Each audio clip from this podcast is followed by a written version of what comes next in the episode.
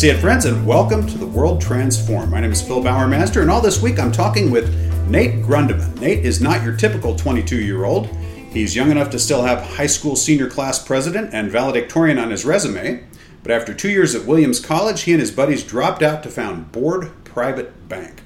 We're going to be talking with Nate about Board Private Bank and various topics throughout the week. The mission of Board Private Bank is to level the playing field between mortgage buyers and cash buyers in the country's most competitive markets. So we're going to be getting into that one a little bit today. Nate, welcome to the World Transformed. Good to be here. You have so many super smart guests, so I'm, I'm really honored to be here and be one of those. Well, it's great to have you with us. And of course, for those who don't know, one of the super smart guests we frequently have on the show, perhaps our most frequent guest of all time, is Nate's mom, PJ Manney. So, PJ, if you're listening to this, it's great that we've gone to a new generation of guests on the World Transform. Love you, Mom. important that we get that in there, too. So, let's talk about Board Private Bank. But maybe before that, how in the world did you get interested in real estate? And you, you might hear of people dropping out of college to, to get into real estate, but not typically to go start a bank. So, step yeah. us through that a little bit. Yeah, we really uh, we took a an atypical route. Um, so I like to start my story back when I was 10. Um, so my, you know, my parents actually, they were selling their house and we had the best realtor in town. And even though we had everything all tied up, you know, everything was planned out, it was uncertain, it was painful, it was slow. And it was really a struggle for them and this was in for me. LA 10 years ago? Yes, this was in LA. So 10 probably a pretty hot market at the It was, time. it was a super hot market, Right. Um, and all those things considered, you know, it was just it was really tough for them to sell, um, and that that stress and uncertainty that that they felt, um, it impacted me as well. So it was it was one of those things where you just sort of you notice.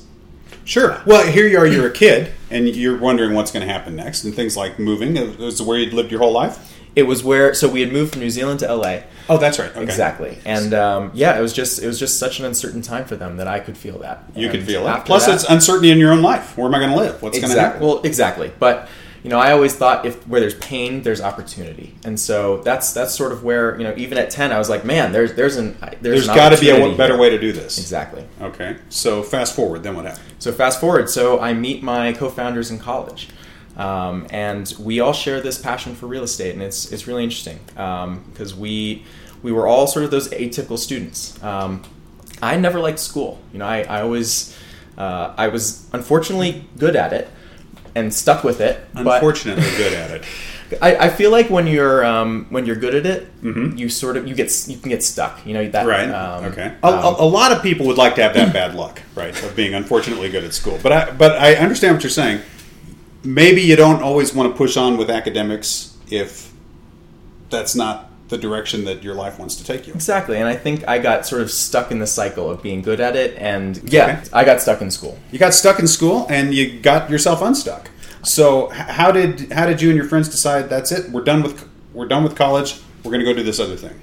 Yeah, so we had the opportunity to, to um, take the summer off, you know, sophomore summer, and we put our heads together, um, and we wanted to check out what was wrong with real estate, and so, you know, that sort of one thing led to another, and we dropped out with no real good idea, and that was that was sort of a you know a, a big leap of faith for us, um, but we honestly felt that it was a bigger risk to stay in school than to leave. Now, someday when we do a show about probability, there's also a whole roulette story here that could be told. There is a roulette story. We, we won't we won't tell that today, but that actually came while you were still in school, anyways. that was while we were still in school. okay. So roulette wasn't tempting enough to to get you to quit school. You know, roulette was one of those things where uh, you know we we loved that story and we loved that opportunity, but it's still, you know, we, we beat the casino. We had the story to tell, um, but and one day we will tell that story. Um, but yeah, it's it's just one of those things where we realized that we were a great team to work together. Can't tell too much because you're still optioning the screenplay for that. One, sure.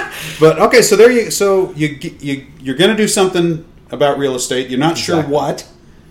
You quit school, or did you have a pretty good idea in mind what you were going to do? No, we had no idea. So we we had a bad idea at the time, and our you know the the way that we wanted to move forward was we would go and pitch this horrible idea, and so we'd go meet real estate agents, bank brokers, uh, anyone high up in the industry, the highest as we could get at the time. We leveraged our college. What was the bad idea? the the bad idea was it was an incomplete idea. it was not a good idea. It, wa- It was- it wasn't going to work. It was a bad enough idea. Um, you know, we, we just saw the inefficiencies in real estate, and um, but you know, we had no experience.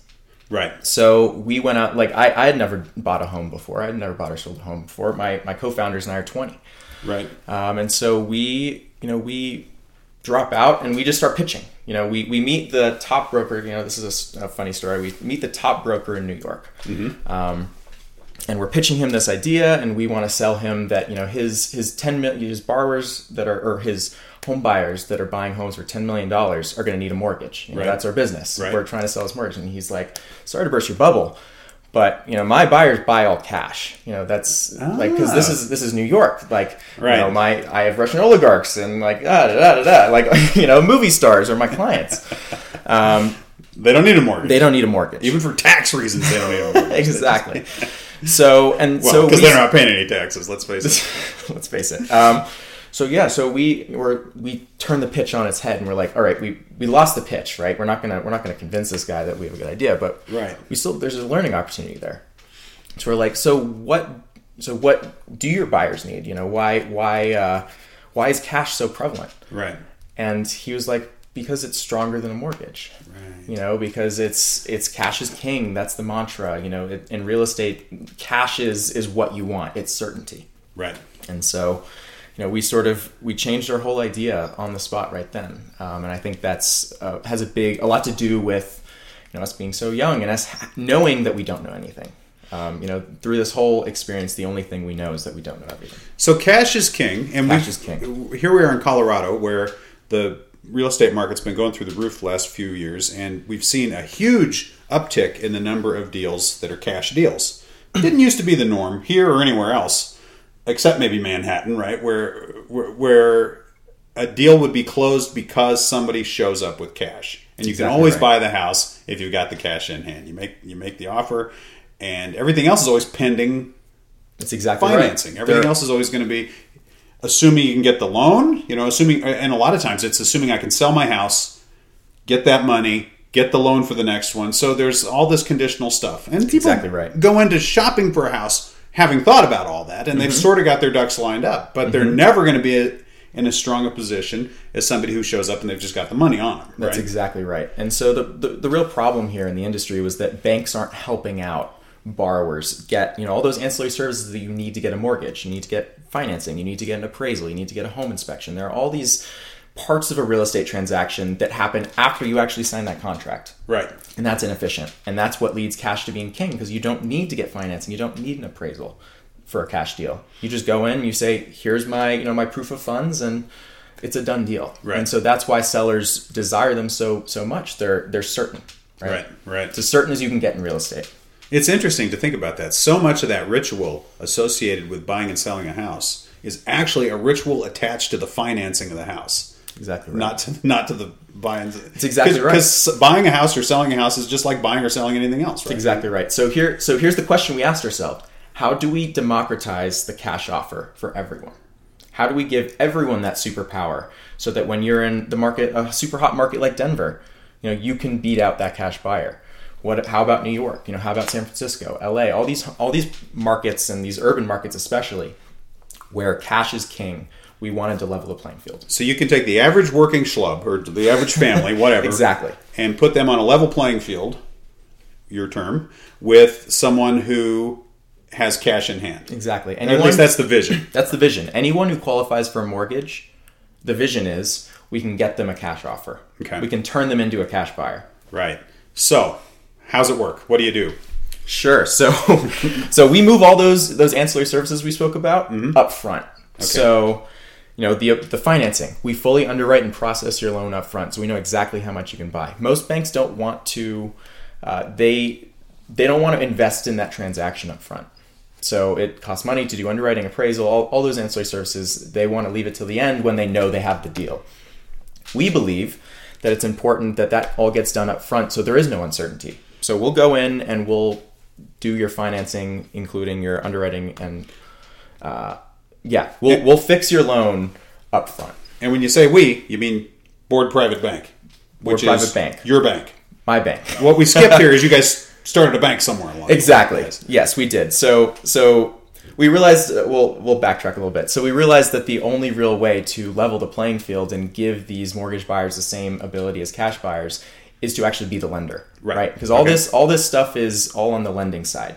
Um, basically, the lender has to come in and say, "All right, we're going to elevate these mortgage borrowers to the level of cash, such that there can actually be a level playing field." Right.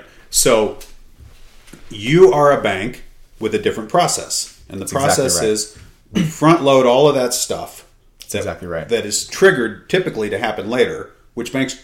I I mean, they do it for a reason. They do it because that way they're not doing all this stuff, and if the deal doesn't work out, then they wasted their time. Right. That's at least that would be their rationale that is the rationale. for So not doing it. So how do you make up that difference? I guess right. If you're if you are willing to invest all that time, um, how do you, what mitigates that Right. loss? Right. From Well, your here's the secret. Now it's they're they're certain they're the strongest buyers in the market. Ah, okay. So they come in here, and yes, every every transaction won't necessarily work out. You know, it's still a super hot market. These are still you know uncertain transactions, but when we come in up front and let you know level that playing field and elevate these borrowers to become cash buyers, now they're you know they're the, the strongest borrowers there are. They're the strongest buyers. So let's talk a little bit about what difference that makes. Sure. Okay, because it sounds nice. You're helping out the little guy, so leveling the playing field. But in, what's the big picture on that? What difference does it make whether people have a foot up in the buying a home or not? How, how's that? Uh, let's use the Silicon Valley phrase, right? How's that making the world a better place, right? If you, if Sure. you do that, okay. So we believe that home ownership empowers human potential. So it unlocks human potential. So home ownership, whatever you whatever your definition of home is, we think that home ownership can, you know, help you get there, whether it's raising a family, whether it's, you know, leaving a financial legacy for your kids. Whatever that is, uh, we believe that home ownership really just it helps you close that generational wealth gap for these people that you know we're, we're are our target market. Right, right, absolutely. I can I can see that. So let's talk a little bit about where you've made it work. Have you? How long have you been in the business, and uh, has anyone had the level the field leveled for them and gotten a home out of it? Exactly. So we're we're just in the you know the starting we're right at the starting gate. Right. But the great news is this isn't theory anymore. This is practice. So we're underwriting our first board cash buyers today. Um, for example, one of them is in Louisville. You know, she's a uh, she's a mortgage borrower. She's going to need an FHA loan, which is typically needs you know has more requirements. It's a weaker offer. Right. So we're going in there, and she's already lost to three cash buyers. You know, she she's that's three rejections in a row. So Central Kentucky is another hot real estate market. You know, you'd be surprised. You know, we were we were in Hanover, New Hampshire for eight months, and mm-hmm. even there, you know, in the middle of New Hampshire, not a super you know urban place, but you know they need cash. Right. You know, it's it's still a hot enough market where sellers desire certainty no matter what, where no matter where you are. Right, right. So here she is. She's she's lost out three times to a cash buyer trying to trying to get her own home. Exactly. She's got not only the disadvantage of like ever like the rest of us who when we go to buy a house she has to have a mortgage, but also she's an FHA mortgage, which you say that's a disadvantage. Why is that? because there are more requirements. So when without okay. getting too much into the weeds, like the, the regulatory requirements, and because it's government backed, um, you know there there are more heavier appraisal requirements, heavier underwriting requirements, and that means that the deal is less certain to go through in general. For us, we can offer FHA borrowers cash offer advantage, no matter what. And now this customer is on a level playing field with everyone, or you're you're- putting her on We are, now. we You're doing on that right now. So you know we're underwriting her and making sure that when she places her next offer, she'll be you know have the equal consideration with anyone. So all she has to do is find her house. That's exactly right. That's exactly right. That's incredible.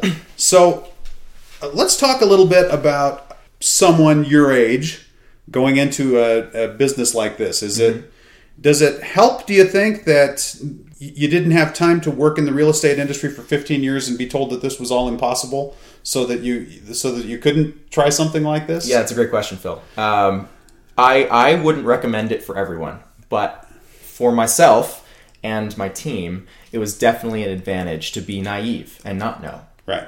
And I think there's even an advantage being young where you know, you're allowed to take those risks and you're allowed to ask dumb questions. That's really big. You know, we, we could go in there and pitch and it goes horribly, and then we can flip it on its head. And you know really get out of that. We can, we can be the you know the dumb person in the room. We can um, be naive, and that's okay. That's one of the things because we talked before the show about just young entrepreneurs in general and where do they stack up against older entrepreneurs. And Of course. you think, well, the old ones have the experience. Of course. They've also got the risk aversion, which Absolutely. can, which which can be a little problem. But I think the biggest thing standing in someone's way when they set out to start a business is knowing up front all the reasons why it can't work. Actually, it's the biggest reason. It's the biggest thing that stands in front of anybody doing anything in the world, right? It's true. Is is having this certain knowledge in your head that that it can't work. So if so, if you've been in finance for years, if you've been in especially home financing for years, or if you've been in the real estate business for years, you know going in that what you've just described isn't possible That's exactly right. and so you won't even try right they exactly right. they won't even try so i think this is probably the best lesson that entrepreneurs of any age can mm-hmm. learn from you guys is you know what? It's not impossible. Things actually things actually can happen. We've been doing a whole series of shows stephen and i talking about uncertainty talking about certainty uncertainty what we know what we think we know and what we just plain don't know. And the truth is there's so much more we don't know than that we do. We're, we're capable of so much more in this day than we have been in the past. It's a, it's a great opportunity It- it's a great time to be young and naive i think it's exactly right.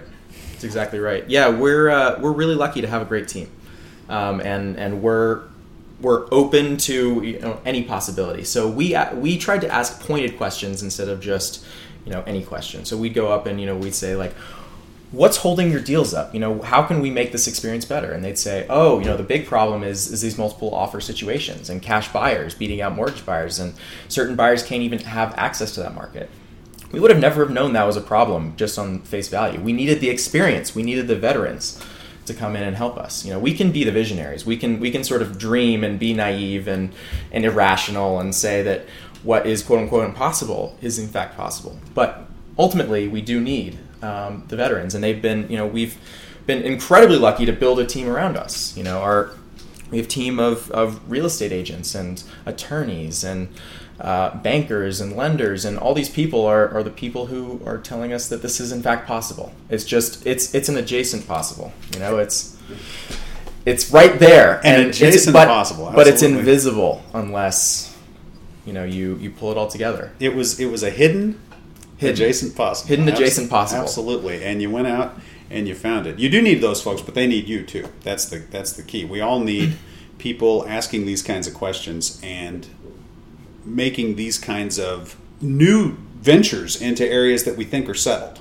I think there's there's so much in the business world in particular where we've already got it all figured out, and we've got it we've got it too figured out exactly and uh, technology and just the fact that people are willing to try new things give us the opportunity to do anything anything. Absolutely. uh, we won't say anything is we possible. won't say anything We won't say anything is possible. That's a no-no around here. But we will say that you have opened up a whole new set of possibilities for a lot of people. And congratulations. thank you i really appreciate that Nate, it's great having you with us. We're going to be back with Nate on Wednesday's show, and we're going to wrap up the week with Nate on Friday. So if you've enjoyed this show, uh, join us again on Wednesday. And until next time, live to see it.